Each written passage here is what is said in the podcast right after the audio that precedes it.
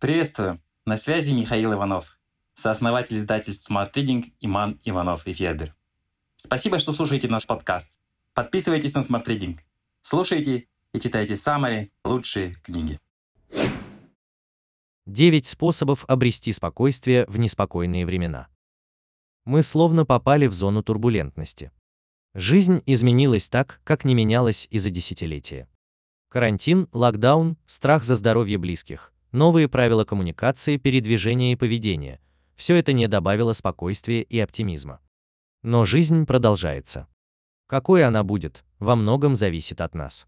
Мы публикуем перевод статьи Райана Холлидея, автора большого количества книг, в том числе «Хакер маркетинга», «Креатив и технологии», и препятствие становится путем, как превратить испытание в триумф, в которые он дает простые и действенные рекомендации по обретению спокойствия. Возможно, нужно оказаться в каком-то хаосе, вроде современного мира, чтобы понять, что значит это слово «спокойствие».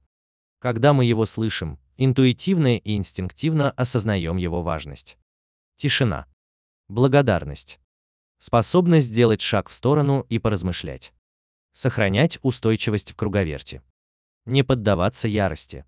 Слышать только то, что нужно услышать. В Риме, охваченном войной и чумой, философ-стоик Марк Аврелий писал о том, как стать скалой, о которую разбиваются волны. Эта скала должна стоять неподвижно посреди яростного моря. Мы все хотели бы стать такой скалой, но как? К счастью, у нас есть тысячелетний опыт мыслителей и философов, чьи знания помогают сохранять стабильность, фокус и умиротворенность. Спокойствие было секретным оружием стоиков, буддистов, христиан, последователей Конфуция, Эпикура и многих других. Я подробно рассказал о проверенных практиках по достижению спокойствия в книге «Спокойствие. Ключ ко всему», но те, о которых я расскажу ниже, особенно подходят нашему текущему состоянию.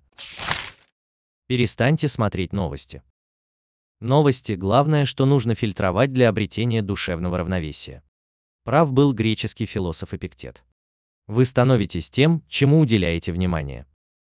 Важно быть в курсе событий, но просмотр всех репортажей подряд, чтение каждого новостного твита и мониторинг новостных приложений 28 раз на дню не принесут желаемого спокойствия. Читайте книги. Иногда, когда я хочу почувствовать себя лучше, я смотрю на стопку книг, которые я прочел во время пандемии, и радуюсь часам, проведенным над этими страницами. Я уверен, что стал лучше благодаря тому, что узнал из книг. В 1942 году католическая журналистка и политическая активистка Дороти Дэй написала в своем дневнике «Отложите ежедневную газету и уделите время чтению. Она имела в виду книги. Читайте то, во что автор вложил душу. Читайте книги, которые вне времени. Они учат нас воспринимать жизнь со стороны.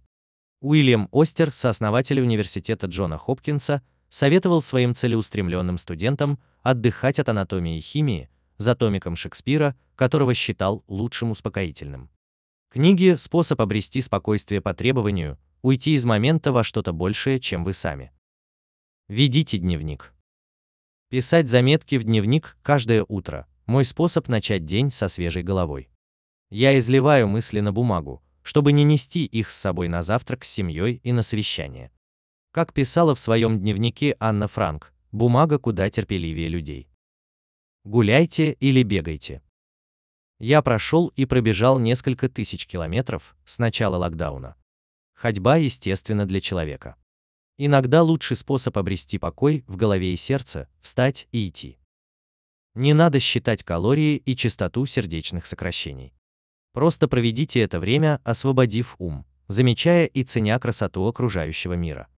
Буддисты практикуют медитацию при ходьбе или кинхин, когда движение после долгого сидения дает больше спокойствия, чем обычная медитация. Уйдите от ненужных мыслей, замените их нужными. Наслаждайтесь простыми радостями. Философ Эпикур однажды написал письмо своему богатому другу и покровителю с просьбой о подарке. Он просил не денег, а горшочек с творогом. И все. Если вы научитесь быть благодарными и получать удовольствие от обычных вещей, вы станете счастливее. Тарелка каши. Красивый закат. Приятная беседа с другом. Это моменты, которые надо ценить. Нам доступно слишком многое, даже сейчас. Мы просто должны это увидеть. Быть в моменте. Быть благодарными. Важно понять, что каждый день, когда вы проснулись живыми и здоровыми, чудо. Создавайте рутины. Дуайт Эйзенхауэр говорил, что свобода – возможность для самодисциплины, а беспорядок – шанс навести порядок. Там, где нет четкого расписания, царят хаос, беспечность и неорганизованность. Что я буду делать? Что мне надеть? Что я буду есть? С чего начать?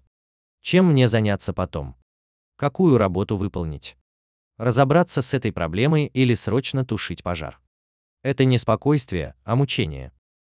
Если вы все планируете, вы меньше беспокоитесь. Порядок и ясность не дают шанса тревожности. Нам нужны эти ясность и порядок. Особенно сейчас. Ищите уединение. Рэндалл Стутман, который несколько десятилетий консультировал многих SEO и лидеров Солл-стрит, провел исследование того, как несколько сотен руководителей крупных корпораций восстанавливаются в свободное время. Популярными вариантами отдыха были плавание, катание на лодке, долгие велосипедные и мотозаезды, прослушивание классической музыки, рыбная ловля. Эти активности объединяло отсутствие голосов вокруг. У Билла Гейтса есть недели раздумий, когда он проводит время наедине с собой, читает и размышляет. Я люблю думать во время прогулок, бега и плавания. В это время появились идеи многих моих книг. Найдите время для хобби. Конфуцианский философ Сюнь Цзы говорил, если деятельность утомляет тело, но облегчает сердце, занимайтесь ей. Уинстон Черчилль любил рисовать и класть кирпичи в своей деревенской усадьбе. Его предшественник Уильям Гладстоун получал удовольствие от обрезки деревьев. Даже Иисус любил рыбачить с друзьями. Собирать пазл, тренироваться играть на гитаре, раздавать суп в приюте для бездомных, плавать, поднимать штангу – все это прекрасные занятия для обретения спокойствия.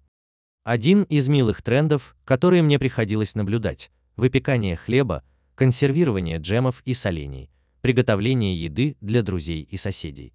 Все это заставляет вспомнить, что жизнь нам дана для жизни, а не только для работы. Я люблю бегать, плавать и работать на своей ферме. Недавно мой четырехлетка и я ходили на рыбалку после ужина. Эти занятия занимают тело, но открывают ум и сердце. Делайте что-то для общего блага. Словосочетание «общее благо» встречается в медитациях Марка Аврелия более 80 раз. Он считал, что хорошая жизнь когда вы выполняете одно бескорыстное дело за другим. Только так вы можете обрести радость и спокойствие, говорил он. Если мы хотим быть хорошими и чувствовать себя хорошо, нужно делать что-то хорошее. Вспомните девиз бойскаутов: каждый день оказывайте добрую услугу. Она может быть большой и маленькой. Вы можете поднять мусор, который валяется под ногами, или оказать помощь на месте аварии. Творя добро, вы обретаете душевное спокойствие. Оно делает мир лучше, особенно во время, когда кажется, что жизнь пошла кувырком. Не позволяйте себе заразиться модным эгоизмом. Напротив, сфокусируйтесь на том, для чего мы все живем. Мы живем друг для друга. Источник medium.com Советы Райана Холидея просты и доступны. Начнем с чтения. Рекомендуем саммари на книгу Райана Холидея Препятствие становится путем, как превратить испытание в триумф, в которой много советов о мудром отношении к жизни. Smart Reading – саммари на лучшие нон-фикшн книги в текстовом и аудиоформатах. Еженедельное обновление. Подписывайтесь на сайте smartreading.ru.